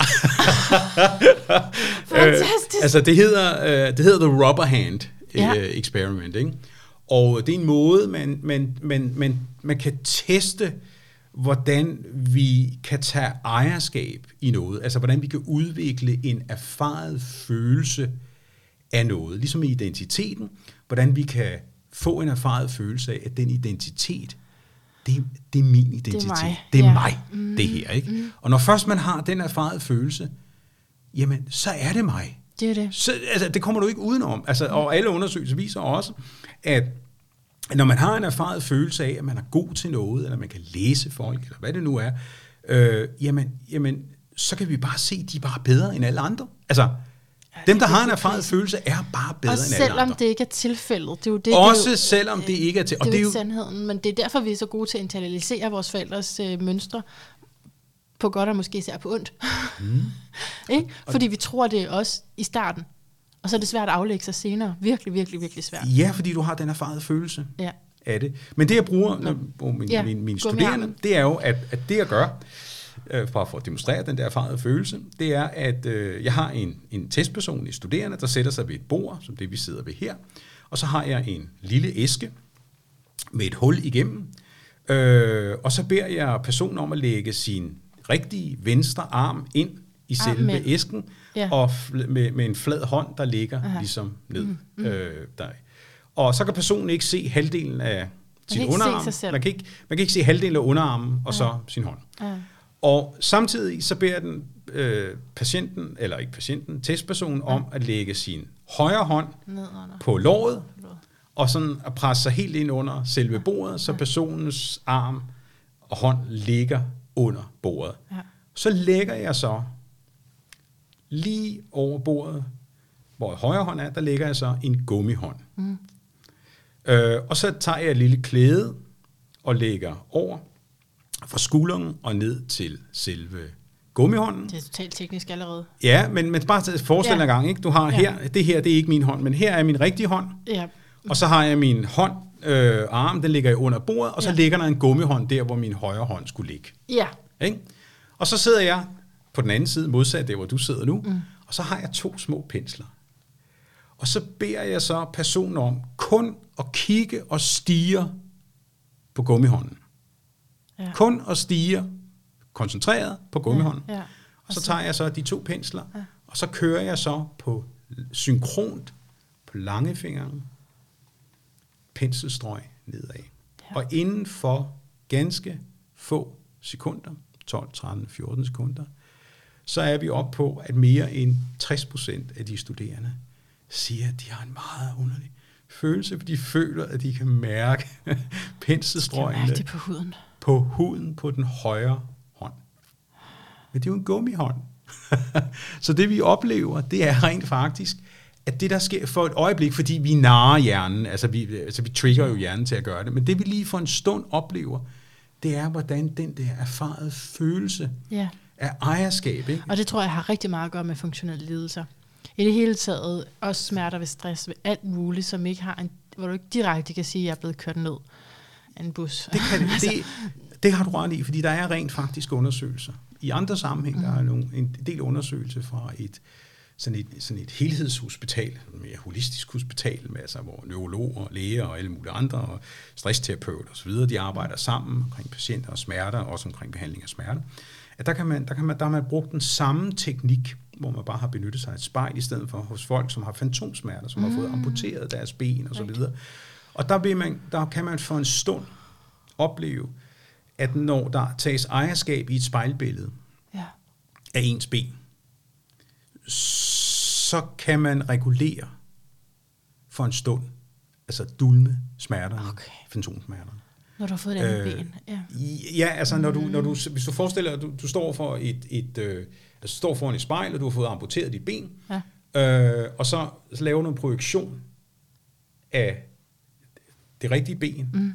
over, så det ser ud som om på spejlet, du rent faktisk har. Og du har det. Ja. Ja. ja. Så kan man se både noget med balancen, den kan ændre sig. Øh, bliver en bedre balance, mærkeligt nok. Men der er, også, der er også andre undersøgelser, der viser, at den her erfarede følelse, øh, så- altså der kan opstå en erfaret følelse, øh, som kan, at, af selve spejlbilledet, altså af ens eget ben, som om man har sit ja. ben stadig, og dermed kan påvirke, eller for en stund øh, være med til at regulere, eller dulme selve smerten som sådan. Så Ja, derfor ved vi, vanvittigt spændende det her. så, så derfor ved vi altså, at, at når vi vælger en identitet, for nu at komme tilbage til den, mm. så hænger det i allerhøjeste grad sammen med, om du har en erfaret følelse af, at det er dig, det her. Du skriver, at identitet er den erfarede baggrundsfølelse. Det kan godt være, det er mig, der summerer mm. noget op der, ikke? Mm. Men så det vil sige, at identitet i sig selv er det, som du taler om. Ja, altså det, er jo- det er jo en lidt anderledes måde at definere identitet på, som jeg gør her. Fordi når vi taler om identitet, så taler vi jo både om personlig identitet, så taler vi jo om, at, at det er jo den her bevidste og øh, bevidste forestilling om, om hvem vi er, og Øh, hvad vi er, og fortællingen om, når vi talesætter det, øh, og hvad vi er som sådan. Og, og, og alt, hvad jeg bare siger, det er, når vi taler om identitet, så taler vi øh, ifølge ordbogen, som om identitas, at, at det er det samme igen og igen hele livet igennem. Men hvis der er en ting, vi ved om identiteter, det er faktisk, at de forandrer sig. Mm. Øh, og når man tænker på, når jeg tænker på min ungdom, hvordan jeg så ud i min ungdom, tænker man, hold da op, ikke? Øh, og man så ser senere, som hold da op, ikke? Og senere igen, som hold da op. altså, der er, der er mange ting, hvordan Det ville noget ændrer sig, ikke? forfærdeligt, hvis det var Ja, statisk. det vil det. Men, men det giver bare et begrebsligt og et, et, hvad kan man sige, teoretisk problem, nemlig at hvis, hvis vi ved intuitivt, og vi ved det jo også af erfaring, at identitet ændrer sig, hvordan kan det så være, at vi siger, at identitet er det samme og det samme igen og igen og igen? Det, det er jo sådan, man definerer identitet. Jeg ved Øh, godt, det betyder det samme, eller ja, det samme, ikke? helheden, men Ja. er, det så ikke, er det så ikke netop, fordi at man samler alle delene af sig selv, og så siger nu er det det her, der er mig, eller ikke alle delene? Jo, nogle? men selv det ændrer sig jo. Ja. Så, så, så vi ender Ja, hele tiden ja, i et problem med, hvor vi ikke kan, eller i problemet med, at vi ikke kan sige, jamen, jamen så er det det samme. Nej, Nej ikke altså, igennem livet, nej. Nej, og derfor er det at sige, men hov, der må jo være noget, der gør, at, der vi føler os som den samme hele livet igennem. Ja, okay. Og hvad, mm. hvad er det så? Og der er der en forklaring. Den erfarede følelse. Den er farfølelse. Og det er det, du siger, det har egentlig kun psykologisk eksistens. Ja, ja den, erfarede, altså, den, den har psykologisk eksistens, øh, øh, forstået på den måde, at den, den udspringer jo selvfølgelig af, af hjernen, altså den udspringer af de fysiske forhold som sådan, men, men når vi har med identiteter og forestillinger og så videre og så videre at gøre, øh, så har vi med nogle psykologiske forhold at gøre, som er i vores dynamiske felt eller livsrum, eller hvad man kalder det for, ind i hovedet. Men til det knytter vi nogle følelser. Og de følelser, mm. det er altså dem, vi kalder de erfarede følelser. Er det det, du skriver her på side 53, hvor jeg har taget citat, tror du? Skal jeg prøve? Kan du ja, lyde? ja, ja. Det var det der, øh, der er et metafysisk jeg, som er udviklet på baggrund af vores evne til at reflektere, og dermed vores evne til at forholde os til os selv som menneske, som subjekt. Det gør os i stand til at kunne konstruere og rekonstruere os selv. Ligesom det, der gør os i stand til refleksivt at forholde os til os selv som identiteter, at kunne konstruere og rekonstruere os selv som personlig og social identitet. Mm. Altså, jeg kan ikke huske, hvad jeg spurgte om nu. Det, var, det, det, det var også et af de længere citater øh, som sådan. Øh, jamen, det der sker, altså, og det er jo så også et, øh, hvis jeg bare lige træder tilbage et øjeblik, bare lige sådan, sådan, sådan begrebsmæssigt, vi får Ja. sådan adskilt tingene, det Ja. er jo, at når man, når man også kaster sig ud i det her, og, og begynder at beskæftige sig med øh, identiteter, så, så løber man ind i alle mulige begreber, ikke? man tænker, hvad, søren er forskel mm. på alt det her? Ikke? Man taler om, at man har et selv, ikke? Øh, og man skal være sig selv. Og samtidig taler vi også om, at vi har en personlig identitet. Øh, og herunder har vi en jeg-identitet. Og, som, og man bruger det også forskelligt. Og, du, altså, og man bruger det, det også forskelligt. Selv, eller, ja. Præcis, ikke? og det var jo også noget af det, jeg har brugt alt for mange år på, at finde ud af, hvad op og ned i den her sammenhæng. Ja. Altså, når vi taler om selvet, så taler vi om den indre forestilling. Bevidsthed, nogen kalder det for, jeg vil ikke bruge bevidsthed, men den indre forestilling om, hvem vi er. Altså, selvet, ikke? Altså, at det, det er mig, det her, som sådan. Og selvet kan inddeles i, hvad kan man sige, to typer af forestillinger. Øh, der er en forestilling, som, som ret tidligt øh, er erfaret, og som vi har med både i vores gener og andet, en erfaret følelse af, at mine arme tilhører mig, og når jeg har ondt i maven, så er det min mave, jeg har ondt i, og så videre. Det er jo også en del af ens selv, at det, det er min mave, det er mine arme, det er min ryg, og det er mine øjne, det er min næse, og det er mine tænder, og alle de her ting. Hmm. Øh, og, og, og sådan en fødes vi med, var jeg ved at sige. Vi, vi føles med en, en selvforståelse, øh, men den er, nogen kalder den, har i mange, mange år kaldt den meget primitiv. Øh, Øh, det vil jeg ikke kalde den for. Øh, jeg, jeg, jeg vil derimod kalde den for, at, at, at, at, at vi, vi har en selvforståelse, som bestemt ikke er primitiv, men som er grundlaget for den selvforståelse, som vi senere udvikler og kan sætte ord på, og som man kalder for vores metafysiske eller vores narrative selv. Og det er den, som vi senere i livet kan reflektere på og beskrive med ord og så videre. Men, men det er jo kun en meget lille del af vores selv. Den allerstørste del af vores selv, det er den, vi føler, og det er den, vi erfarer. Og det kalder man for det minimale selv. Ah. Og det er så at sige fundamentet for, at vi ved, at jeg er den, jeg er. Og når jeg rækker min arm ud efter noget, så er det fordi, at det er min arm, og det er mig, der bøjer det, og det er mig, der gør sådan. Og Hvorfor det er, mig, er det minimalt? Der altså, det er også et ret uheldigt udtryk, fordi øh, det er, man kalder det minimale, fordi at, at det har med alt, så at sige, med vores forståelse af alt det fysiske at gøre i vores krop. Aha. Øh, og derfor ligger det ligesom som, som et eller andet, og det udspringer også af det her øh, fra tidligere tider med, at, at det er sådan en, sådan den der primitive forståelse. Men som jeg gør opmærksom på, og som jeg også dokumenterer i bogen, så må vi også bare gøre, øh, altså, så må jeg også bare gøre opmærksom på, at, at store dele af vores minimale selv, og den tænkning, der foregår i vores minimale selv, øh, og store dele af vores tænkning og vores forståelse og vores analyser, det er faktisk noget, der foregår, uden at vi er bevidste om det. Det er noget, der foregår ubevidst.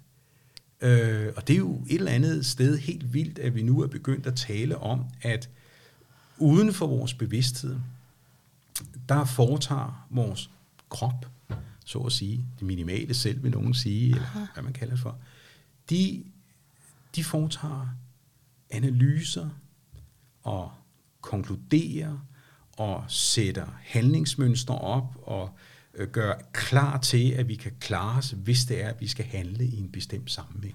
Apropos det, man har arvet fra forældre, internaliseret, mm. Mm. introduceret, mm. hvordan man vil tænke på det fra, ja, fra forældre eller fra det tidlige miljø. Altså når du siger, fordi det tænker jeg, det er sådan noget, der laver sig i kroppen, ikke? Ja, blandt andet. Blandt andet, men du har jo også meget mere med, ikke? Jo, øh, øh, men, men, men det er rigtigt, altså alt hvad du erfarer, mm. det, øh, det sætter sig det, der. Ja, det sætter sig, det bearbejdes, og det integreres, og det sætter sig i det, vi kalder for skemaer, som vi har utrolig mange af, som er nogle skemaer, der indeholder viden og erfaringer og indsigter, som er baseret på øh, millioner af data og indtryk, og jeg ved ikke hvad, og det bliver så kategoriseret i skemaer, som er i det ubevidste, og det er ikke ubevidst i sådan en, sådan en psykoanalytisk betydning, som et eller andet, der er lagt ned i en sort boks, man helst ikke skal åbne, fordi der er alle mulige ubehagelige ting. Nej, det er simpelthen bare, fordi det er den mest hensigtsmæssige måde, som vi kan indrette os selv på. Mm, det har det du lært. Ved, ja, jamen det er mm. simpelthen ved, at alt det, vi har lært, mm. og alt det, vi ved, der fungerer, øh, og så videre. Det er der jo ingen grund til, at vi går og tænker på hele tiden. Mm, Tænk på, det hvis vi... automatiseret. Ja, det er automatiseret. Tænk på, at vi skulle tænke over, at nu skal vi huske at trække vejret, samtidig med, at vi skal få vores hjerte til at slå, Ja. og vi skal lige regulere blodtrykket. Men, og det er så det samme med det, med det identitetsmæssige, det er det, du siger. Ja, det, det jeg så siger, det er, at når vi, når vi har det her selv, Ja så har vi altså et, et minimal selv, eller et ubevidste selv, og så har vi et fortællende eller narrativ selv, som er sådan noget, vi er mere bevidste om. Øh, rigtig mange af vores identiteter er vi jo bevidste om. Så det vil sige, at mange af vores identiteter, det er jo noget, som vi kæder sammen med nogle bestemte fortællinger og vores forståelse af os selv, og på den måde kan vi så gå ind her og forklare og udlægge, hvorfor jeg nu engang er, som jeg er som sådan. Men i hele den fremstilling, der mangler der jo rigtig, rigtig meget af, som vi ikke kan sætte ord på, og som vi heller aldrig sætter ord på, og som vi har en enorm tavs viden om os selv som menneske, men som vi ikke sætter ord på, og som vi ikke kan sætte ord på. Ja. Vi kan godt, hvis vi arbejder rigtig meget med det, ikke? Mm. Øh, men, men, men, men det er ikke noget, som vi sætter ord på som sådan. Og undersøgelser fra evolutionspsykologer og biologer, de siger, at forholdet mellem vores ubevidste og vores bevidste selv som sådan, det er i størrelsesforholdet 95-5 procent. Ja, ja. Så det vil sige, 95 procent af alt det, styret. Ja. det er noget, vi er, som vi bare har grund, altså det er bare noget, vi er helt tryg ved. Vi er trygge ved at være den, vi er. Vi har bare svært ved at sætte ord på, mm. som sådan. Og så er det de 5%, som vi bruger, når vi er til jobsamtaler, og vi skriver vores CV, og jeg ved ikke hvad. Og det er jo kun en meget lille del af, hvem vi i virkeligheden er. Du er så spændende at tale med, og jeg er også nødt til at runde af, jo ikke også? Mm. Jeg har en lang afrunding, skal du vide. Okay, okay. så det er ikke sådan lige om lidt. Når Ja, jeg siger super. det, så begynder jeg selv at indstille mig på de sidste par spørgsmål. og det ved man aldrig, hvor lang tid det tager. Øh, men hold op, hvor er du spændende at tale med. Er der ikke sådan en kø, hvis du, når du er til fester eller et eller andet, folk bare vil sidde tæt på dig? Jeg vil, der er så meget der. jeg vil hellere læse. øh, Jeg vil, Du vil hellere læse. Ja, det kender jeg godt, end at være sammen med mennesker. Ja. Det, men det er jo Så. fordi, du optager selv at blive klogere, ikke? Jo, men også, jeg er selvfølgelig også meget på undervejs, Ja. så derfor er det jo vigtigt Du at i- få noget balance Yes. i, øh, i, i livet. Ikke? Så. Fuldstændig. Ja, det, ja, det kan jeg rigtig godt. Ja.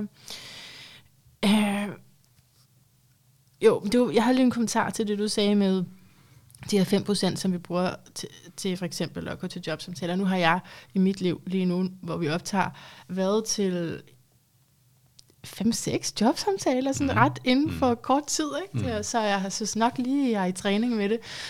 Øh, og det er jo, altså, det er jo interessant også som sådan et fænomen, altså at undersøge det lidt og tænke over, mm. hvad der går igen, for man gør. Mm. Men så en af dem, jeg var til, så sagde hun, at, øhm, at der var stor kontrast til det, hun havde opfattet ved mig på skrift og på ja, LinkedIn, tror jeg egentlig bare. Jeg tror ikke, hun har googlet mig. Det skal man helst ikke gøre. Man. Men, men jeg tror bare, det var på LinkedIn. Og så til det, hun oplevede til jobsamtalen. Mm.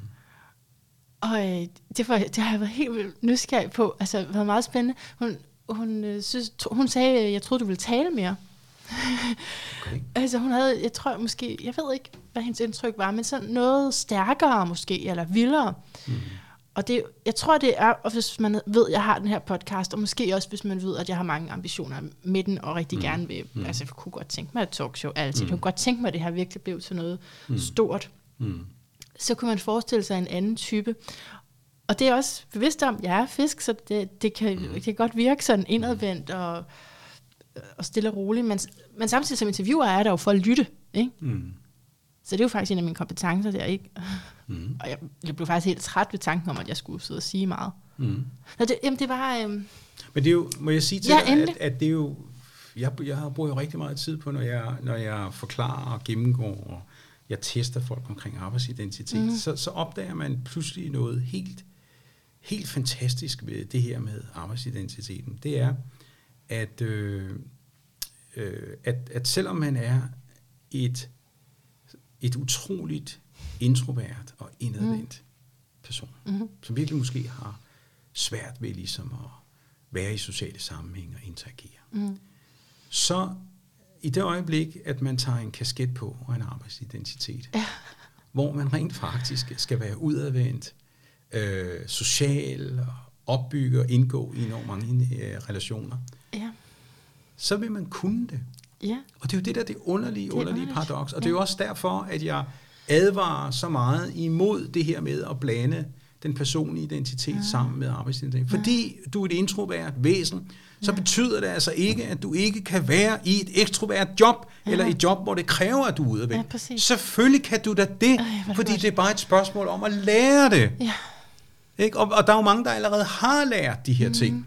Men fordi de ikke i deres private liv er sådan, så betyder det altså ikke, at man ikke kan være sådan i en arbejdsmæssig Så i sammenhæng. virkeligheden, når man skriver det i et jobopslag, så burde der stå, du skal kunne arbejde udadvendt, frem for du skal være Ja. udadvendt. Se, nu er vi ved den konkrete brug af sproget. Ja. Arbejds. Du har fuldstændig ret. Det, og i stedet gør man jo det, for det første skriver man det ikke, hvilket jeg har også kritiseret så mange sammenhæng, og for det andet, så benytter man sig jo af enormt mange forskellige typer personlighedstest, som i øvrigt alle sammen er skåret over den samme list, mm. og så er man enormt fokuseret på, om hvorvidt du er en introvert eller en ekstrovert mm. person, og hvorvidt du sådan... Og undskyld, jeg siger det, og nu bliver jeg altså lettere ophidset af det her. Ja, kom. Det er bare, hvad helvede har det med den kasket, jeg skal vælge, som hedder min arbejdsidentitet, når jeg træder ind på et arbejde? Ja. Uanset hvad jeg er, Ja. så må det vel være et spørgsmål om, hvad jeg kan. Ja. Og det er, hvad arbejdsidentiteten handler om. Så hvis man nu i stedet fokuserede på arbejdsidentiteten, mm-hmm. så vil man kunne se, hvor mange dygtige mennesker, der går rundt, og hvor godt de vil matche de arbejdsopgaver og de virksomheder og de organisationer, er som man interessant. engang skal ind. Men jeg tror, det er samme ophidselse, ophidselse, jeg har i hvert fald haft, nu prøver jeg at lægge det bag mig, med det her professionsidentitetsbegreb. Mm. Egentlig, mm. som det du siger der, fordi mm. at jeg, jeg forstod det sådan, at man blandede mig sammen med arbejdet på en eller anden måde, at, at jeg skulle være det. Og det havde jeg ikke lyst til at være. Nej. Eller jeg så mig selv som noget andet, og så bliver man jo forkert.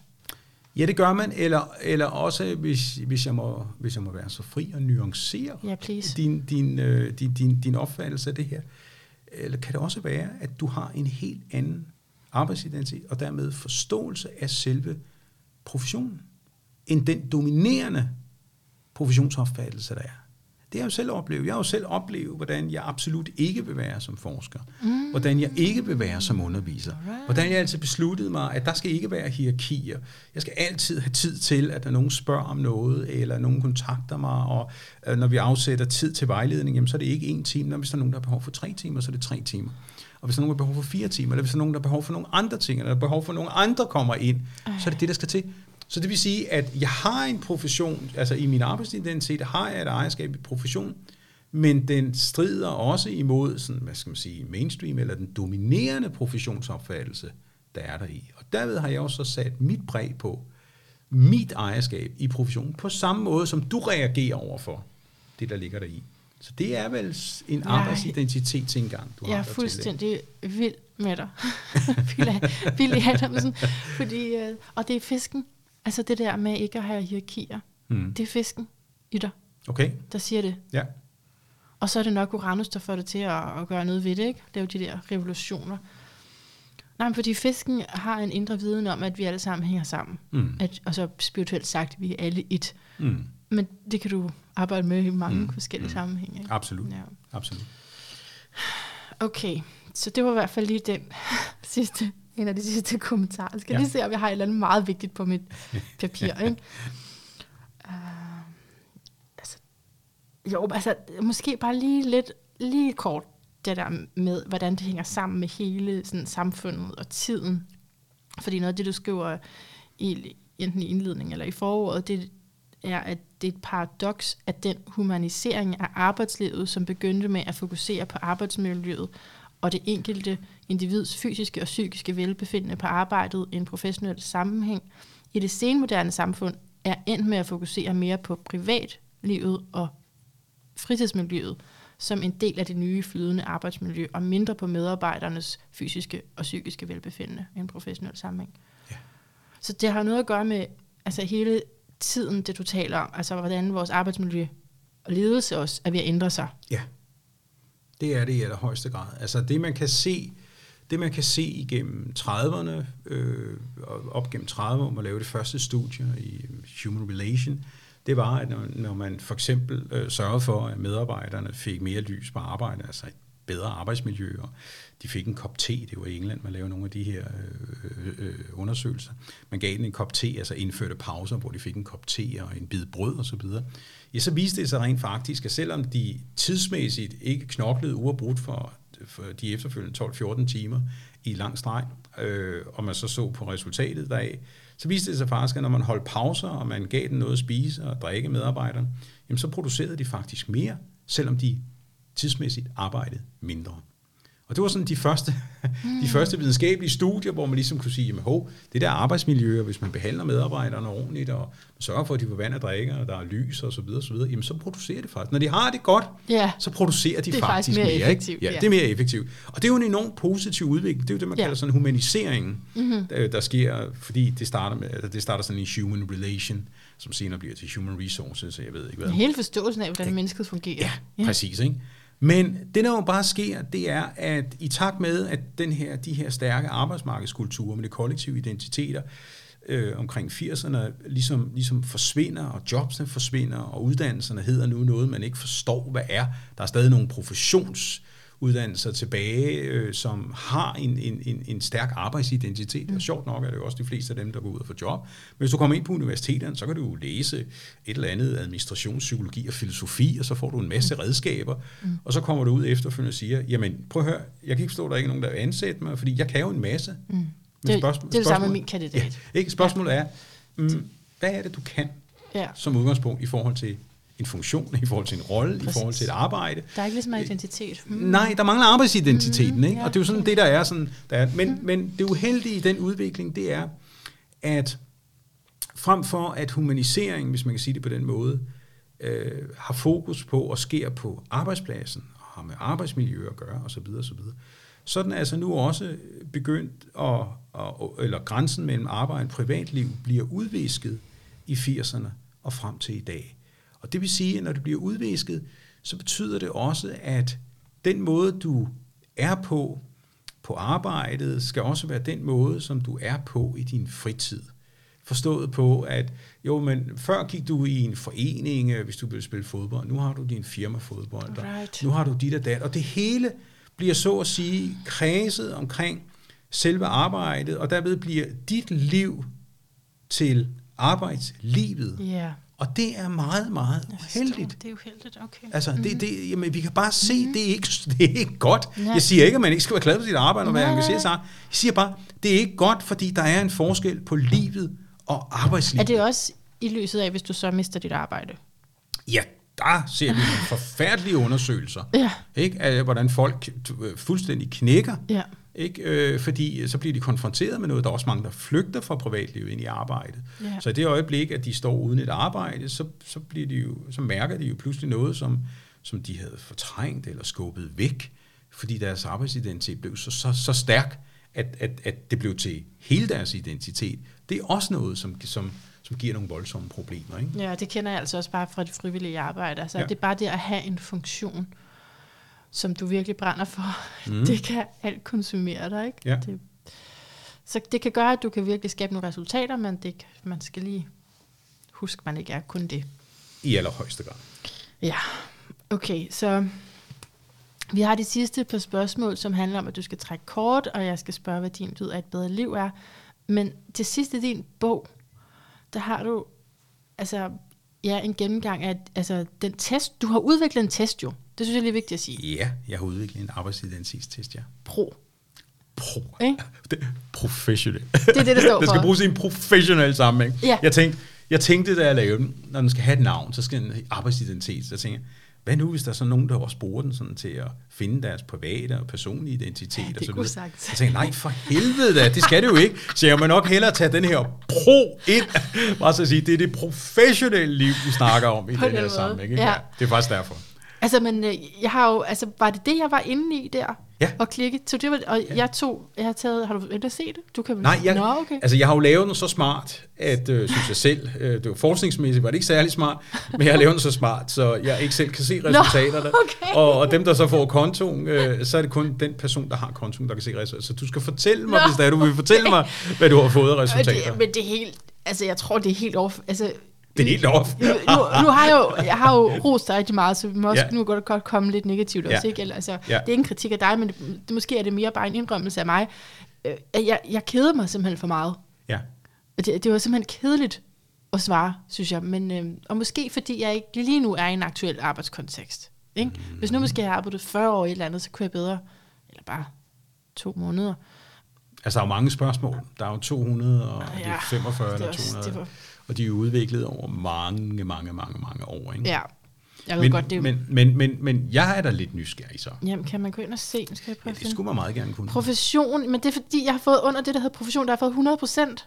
Ja, det giver da ikke mening. det jeg giver har, dig i allerhøjeste grad mening. Jeg har jo lige siddet og kritiseret det. Jamen, fordi du kritiserer andre for at være på en bestemt måde og hylde en bestemt form for professionsidentitet, så betyder det, så udelukker det jo ikke dig fra også at have en professionsidentitet. Men den er bare anderledes end den, du reagerer imod. Og det er jo vigtigt at forstå. Mit ja. Første indtryk af det rent faktisk var, umiddelbart, at det var et professionelt menneske. Er det rigtigt? Ja, det var det. Så det kan godt være, at du skjuler et eller andet for dig selv og så videre, Ja. og, og nu der ovenkøbet ligger videnskabelig dokumentation for, at Ja, du er sådan, så kan du altid bare sige, ja, men det er kedeligt, men prøv at høre her, sandheden er altså bare ildehørt. Jeg er ked af at sige det, du er et professionelt menneske. Ej, Undskyld. Jamen, det, det er jeg glad for. Nej, Testen men, og jeg skal undskylde på hele professionens vegne, at du simpelthen er et professionelt menneske. men det var fordi, et af, kan jeg huske et af spørgsmålet, det var sådan noget, om vil du handle professionelt eller sådan noget. Der var det bare sådan, ja, selvfølgelig vil jeg det. Så jeg kan godt mærke, at jeg har, Prøv- ja, jeg har det. Var ikke, du, må jeg lige tage fat på Ja. den? Det var rigtig godt så. Det er ikke alle, der svarer sådan. Okay, Det vil jeg bare sige til dig. nå.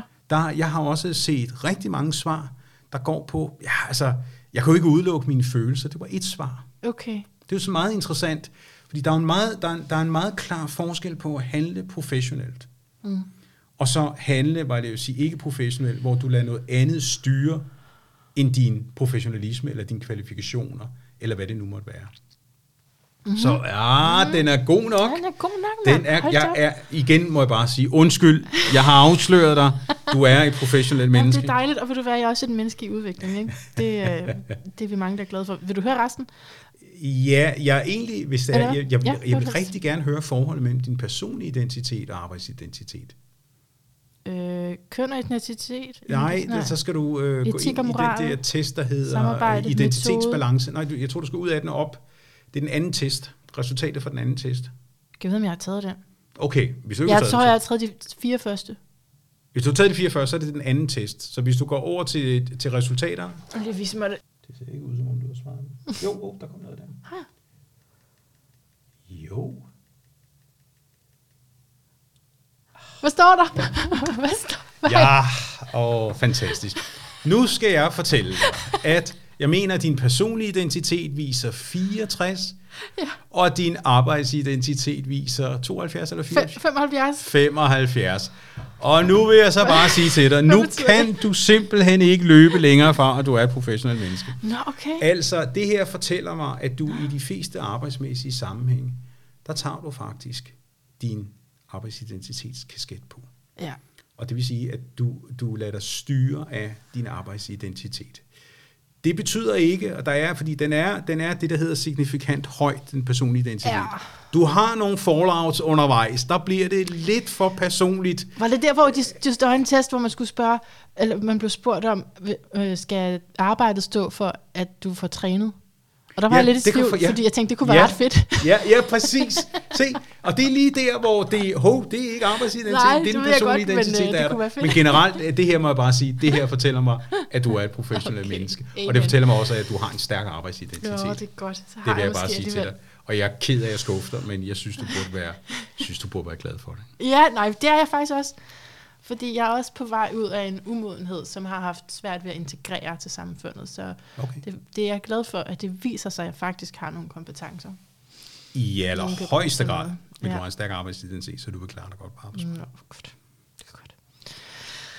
Selvom det var kedeligt, så synes jeg, det er et positivt resultat. Undskyld. Og jeg tager det ikke ilde op. Det lyder heller ikke sådan. Er det sådan der? Jeg synes, jeg kan høre lidt i din stemme. Du er ikke helt glad for det. Men det, altså, test er jo generelt lidt kedeligt, ikke? Man skal jo lige fatte sig. Men jeg vil sige, du har gjort det pædagogisk, fordi jeg tror, at når man er halvvejs, så står der, Du gør det godt. Ja, du gør det Bare godt. fortsæt. Men det var der, jeg troede, jeg var færdig, ikke? Ja, ja, ja. Så kommer, der lige, så kommer der lige 200 ekstra spørgsmål, Ja. så du gør det fortsat godt. Bare Ja. fortsæt. Ja. Ja, det er Det er fedt. rigtigt. Ej, okay. Jeg synes, vi skal tale lidt mere om dig. Vi skal til de her kort. Ja. Så du blander dem sådan hver for sig. Altså i de her bunker.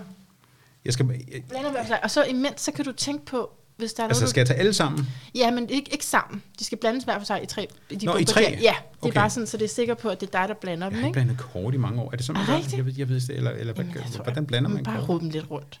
Okay. Beklager virkelig, det har jeg ikke gjort i mange, mange år. Jeg ved slet ikke, hvordan man gør Ej, det. man kan blive helt øh, på sådan en fetish med de der kort, når man opdager, hvor mange der er. Men, men altså, er der noget, du gerne vil spørge om? For så kan du med fordel lige sådan tænke på det imens. Og, og om, der, om der er noget, jeg vil spørge om? Ja. I hvilken retning? Ja, det bestemmer du. Sådan, Jeg synes, jeg har talt alt for meget, øh, så, så nu, Jamen, nu har skal- jeg været så blandet de her. okay, jamen så lader vi kortene tale. Så vender du hver øverste, og så ser vi. Fordi så er det et budskab til dig. Solen. Andet hus. Fik vi også sidste gang. Og skytten. Sol. Okay, så det er hvis skytten i andet hus. Ja. Rejs, rejs hjem til dig selv. Eller sådan Hvad for noget? Bliver jeg smidt ud nu, eller hvad Nej, nej, nej, nej, nej. Det kunne virkelig misforstås. Ja, det kunne det da i allerhøjeste grad, apropos konkret sprog. Altså, Ej, rejs hjem til dig som selv. en sprogforsker. Det var da virkelig et altså voldsomt virkelig ud... været nervøs det, var, det var da virkelig et voldsomt udtryk, altså. Ja, ja, men okay. Er, er du egentlig ikke sådan meget opmærksom på, hvad du selv siger, når nu folk ved, du er sådan en sprog? PhD? Jo, men jeg er opmærksom på, hvad jeg selv siger. Ja. Jo, Du bliver sådan også selvbevidst. men jeg er nu aldrig blevet smidt hjem, altså, Nej. det, eller smidt ud. Nej, prøv at høre. Øh, Altså, det solen, det står for, det, det er faktisk din identitet. Din personlige identitet. Og så i skyttens tegn, det er en syntese af alle mulige forskellige filosofier. Det kunne du også godt relatere til, ikke? I allerhøjeste grad. Andet hus, jamen, det, det er karakteriserer dine ressourcer. Så derfor er hjem til dig selv. Det er, sådan, det er dine ressourcer. Det er ikke noget særligt udadvendt hus. Det er mere, hvad der tilhører dig, kun dig. Var det det, du smed mig hjem? Ja. Nå, Det, nå. det glemmer du ikke, eller hvad? Nej, det, det, den vil sidde, den vil sidde dybt i mig. Jeg Spørgsmålet er, mediterer om det udvikler sig til et traume, det ved jeg jo ikke nu her. Altså. Det var hårdt ramt. Ej, jeg blev smidt der, hjem. der skal du vide, at i min, når jeg lægger horoskoper, så kan folk altid komme og sige, hvad var det, du sagde der? Ikke? Mhm. Det er med i prisen, fordi at det, det skal ikke sidde fast på den der måde. Nej. Øhm, så, så du kommer bare, hvis det sætter sig som et dybt traume. Men, men ellers, det, det, det, er min, det er min metode, det er egentlig at reflektere over det og sige, at der er jo så mange ord associeret til de forskellige arketyper. Så det er tit lettere for den, som er den, egentlig at forstå budskabet. Jeg kan ligesom bare sige, at det er det, det, det, det. Ikke? Ja. Hvad, hvad siger de der kort dig? Altså som arketyper. Præmissen for det her spil er, at der er et budskab her til dig, personligt til dig. Mm. Ikke bare din arbejdsidentitet, men til hvem du sådan virkelig er meget, meget dybere. Ikke? Ja, ja. Og så det kunne være, men vi ved det ikke, fordi det er lidt ukonkret, men det, det kunne jo være, at, øh, at det er der, du virkelig skinner. Det er i de her mange forskellige filosofier, og at det er nogle ressourcer, du har. Og så måske udfordringer er nogle gange at dele det. Ikke? Det har jo så lykkes ret godt i. Men, Jo, jo, det, ja, jamen det er jo ikke, øh, det er jo ikke, det er jo den vej rundt ikke ved siden af, hvis man tager udgangspunkt i det, og i det, du siger i din fortolkning deraf. Mm. Altså, øh, fordi der er jo, øh, der er jo mange, mange retninger, og der er mange, der er mange verdener, Mm, øh, som jeg gennem tiden har forholdt mig til. Ikke? mm. Så øh, Ej, har, bestemt. okay, inden at vi skal høre din lyd af et bedre liv, ikke? Ja. du er i gang med dit Saturn Return, øhm, som sker her hver, sådan, hver 29. 30. år. Jeg er i gang med hvad? Hvad, Dit, dit andet Saturn Return, hvad er det? Jamen det er, at Saturn kommer tilbage. Nå, der, hvor Saturn. Ja, Nå, Saturn. okay, ja. Mhm. Yes. Ja. yes, ja, ja, ja. Jeg har faktisk fundet den ældste bog frem, jeg har om astrologi. Den er så gammel, at der ikke engang står årstal i. Er det rigtigt? Jeg tænker, jeg vil vise dig bagefter, hvad der Ej, så står om dit. Saturn øh, Return. Sej. Det vil vi tage. Men er du i sådan en proces nu, hvor der er et eller andet, der særligt sådan skal, skal bygges, tror du? Og du var i gang med noget ny forskning, snakker du om. Ja. Øh, omkring funktionelle lidelser, ikke? Og øh, arbejdsidentitet. Altså det er sådan et sted, hvor man potentielt kan bygge noget helt nyt op fra. Ikke at det bliver lige med det samme, fordi det er det lange hårde træk. Ja, det lange hårde træk. Altså den sammenhæng, sammenhængen imellem øh, funktionelle ledelser og så arbejdsidentiteten, øh, det der foregår, også i en arbejdsmæssig sammenhæng, sådan det der trigger, eller om der er noget helt særligt, der trigger. For eksempel, nu nævnte du det der omkring professionen. Mm. Kan professionen, det lyder åndssvagt, ikke? men det er jo bare en antagelse og et spørgsmål, kan en, kan en, en stærk professionsidentitet, øh, som er i din arbejdsidentitet, kan den forårsage en funktionel lidelse hos medarbejdere? altså, det er nogle tåbelige spørgsmål måske, men, men hvem ved? Altså, hvad, hvad, kan, kan et, et særligt samarbejde, det ved vi, problematiske samarbejde, ved vi, kan trigge nogle ting. Metodeproblemer. Altså, hvis ikke man har, hvis ikke man har fundet en metode, ud fra hvilken man kan, man kan gå til et arbejde og til en problemstilling på, der ved vi også, at det, også for stressforskningen, kan påvirke folk, at de kan udvikle stress. Øh, når ikke at der ikke er klare nok rammer. Ja, der er klare nok rammer, og en, mm. en, en erfaren følelse af, at jeg behersker det her. Ja. Øh, og jeg føler mig i kontrol, når jeg arbejder. Det kan jeg det, kan, mm. det kan være nogle af de ting, der ligger der i, så, så det kan mm. da meget vel være. Mm. Meget vel. Interessant at, øh, det, du, at det er også meget spændende at høre lidt bagom, sådan, hvordan mm. man forsker. Man skal vel stille alle mulige dumme spørgsmål først. Eller sådan, og jeg, stiller, jeg på at stille mange dumme spørgsmål. det er jeg lovet for. Og der er nogle af de forbliver bare dumme spørgsmål, åbenbart. Det må jeg også bare konstatere. Og nogle af de svar, jeg kommer til, de er sgu også dumme. Ikke? Altså, så der er noget af det, vi bare lader ligge. Ikke? Nej, det er, også, det er jo det, det hele vokser ud af. Nå, hvad er din lyd af et bedre liv? Det er lyden af harmoni. Mm. Og øh, da, da du skrev det til mig, at det var det, vi skulle slutte eller afrunde, mm. så, så var min tanke, at det er jo, altså, det var noget, jeg har engang for mange, mange, mange år siden, i, i en helt anden sammenhæng, havde tænkt over, om harmoni havde en lyd. Og, øh, og det havde det, og det har det, og det har det også for mig.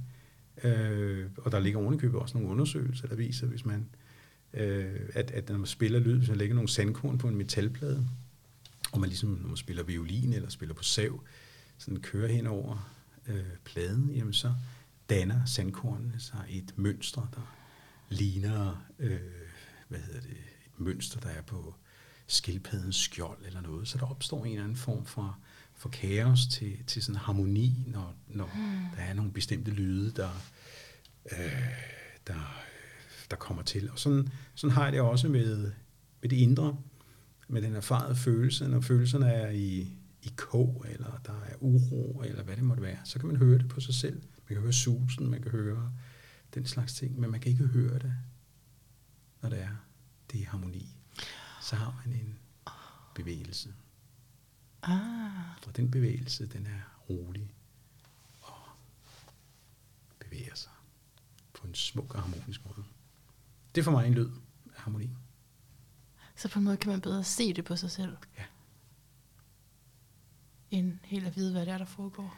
Ja, fordi når man er, når man, altså lyd og harmoni er der, mm. så, er du, så er du hverken et subjekt eller et objekt, så er du i den bevægelse, wow. som er så behagelig. Det her flow. Ja, du er et flow. Det er Præcis. en fisketing, det har lige brug for at sige. Det er en fiske. Det, ja. Tusind tak, Billy Adamsen, så meget tak. for din tid til mig og til lytterne. Vi er så taknemmelige for alt det her. Tak fordi I var kommet. Og af hjertet tak til dig, min kære lytter, der har været med hele vejen. Tak for det her. Jeg håber, du er lige så begejstret som jeg for det her, eller bare sådan tæt på. Fordi det, ja, han går lige i hjertet på mig, det må man sige. Det her fiskepræg, det kan han ikke fornægte. det kan godt være, at jeg ikke kan fornægte en vis professionalisme, men øh, så er han da i hvert fald også meget sit hjernetegn. Altså det, ja, der har bare så mange ting, hvor jeg bare har tænkt, ej, fisk, fisk, fisk. Og jeg mener det, jeg ved godt, det lyder så underligt at sige sådan nogle dyr der til mennesker, hvis man ikke ligesom er inde i de her arketyper. Og, og bare luk ørerne, for det, hvis det ikke er for dig, fordi det er slet ikke sikkert, det er. Men altså, det, det er det jo så for mig. Og min forståelse af det, det er, at fisken er en, en arketype, som, er repræsenteret igennem Neptun og 12. hus. Og altså tegnet fisk. Det, det er ligesom samme arketype. Og den her er mm, det åndelige, det er den upersonlige kærlighed. Det er også i fuldstændig forening med jomfruen. Og hvad handler jomfruen om?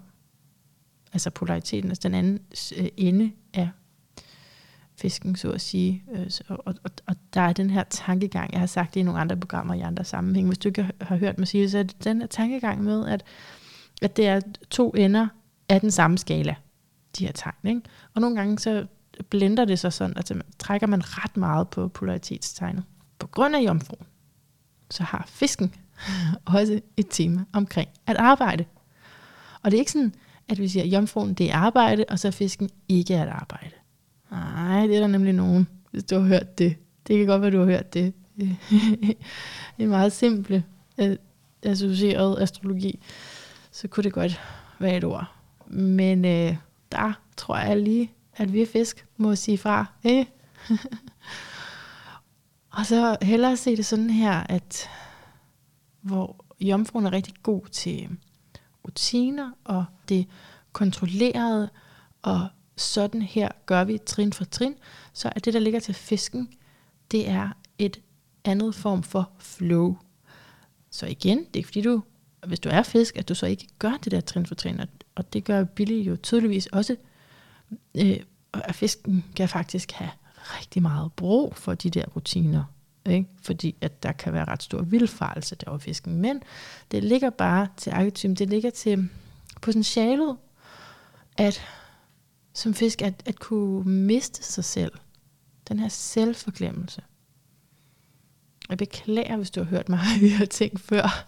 Jeg kommer tit til at tale om fiskens arketyper. Nu sidder der en jeg foran mig, som er, synes jeg, utrolig fisket også i, altså ja, flere ting. Altså også det med øh, ikke at gå op i hierarkier og status. Og jeg kan ikke huske, om, jeg tror ikke, det kom med på optagelsen, men han sagde også sådan, at han ikke rigtig kunne huske, hvad han havde lavet. Altså så kom han sådan en tanke om det, undervejs med ham. Han havde faktisk også været direktør. Han havde faktisk også, man kunne, det var ikke sådan noget, han lige sådan går så meget op i, eller husker også. Så der er noget med at glemme i det hele taget i fisken, ikke? men der er også det med ikke at gå op i præstation. Altid, fordi det, øh, det er mere den her følelse af, af flow, som gør en stolt eller glad, eller opfylder en. Altså sådan, ej, jeg kom helt væk, det blev helt optaget af det her, så gik tiden bare. Ja. Men der er, jeg synes det er interessant, at der er et tema omkring arbejde i fisken. Og så sidder man med en mand som Billy Adamsen. Og en kvinde som Anna, som jo altså er socialrådgiver, som altså har en vis beskæftigelsesfaglighed med sig Rosie. Ja. Yeah. Alright, så det var simpelthen bare så dejligt, at øh, du lyttede med. Jeg vil elske at høre fra dig. Hvis du har lyst, så kan du tjekke øh, Billy Adamsens arbejdsidentitetstest ud. Nu lød det jo også, som om jeg ikke synes, den var særlig god. Men det vil jeg bare lige afværge og sige. Det er ikke sådan, det forholder sig. Det forholder sig sådan, at jeg levetiden tiden har lidt for travlt. Nu igen, Manna. Yes, tjek. Nu igen. Jeg har lige lidt for travlt med de her interviews, med de her bøger, der skal læses. Og den her test, ja, jeg fik jo ikke engang gennemført den, men den, så syntes den lige lidt lang. Det er jo noget ganske andet, hvis jeg har siddet og tænkt, ej, jeg vil gerne kende min arbejdsidentitet. Jeg køber en test, som koster 800 kroner, og nu sætter jeg mig ned og får noget ordentligt ud af den. Altså, så vil jeg jo ikke komme med sådan en kommentar om, at den var kedelig. Det tror jeg, altså måske vil jeg, men, men jeg vil så også, øh, jeg vil helt klart kunne værdsætte den på en anden måde. Det har jeg bare brug for at sige. Altid, når folk anbefaler noget, altid, når folk ikke anbefaler noget, tænk på, hvor er de henne i deres liv? Hvor meget har de at rykke rundt med? Højst sandsynligt ikke særlig meget i forhold til dig, vel? Og i forhold til din egen levet erfaring. Så go do it. Gør det, du, du selv vil, det der kalder på dig, eller være med at tage andres ord for noget som helst, indtil du har prøvet det. Hold det op. Sikke en preacher, der kommer op i mig. Nå, men jeg er faktisk ved at slutte det her program af. Så lad os gøre det med de her sidste standardiserede ord, indtil vi høres ved igen. Gentænk alt. Måske især, hvad det vil sige at være professionel for dig.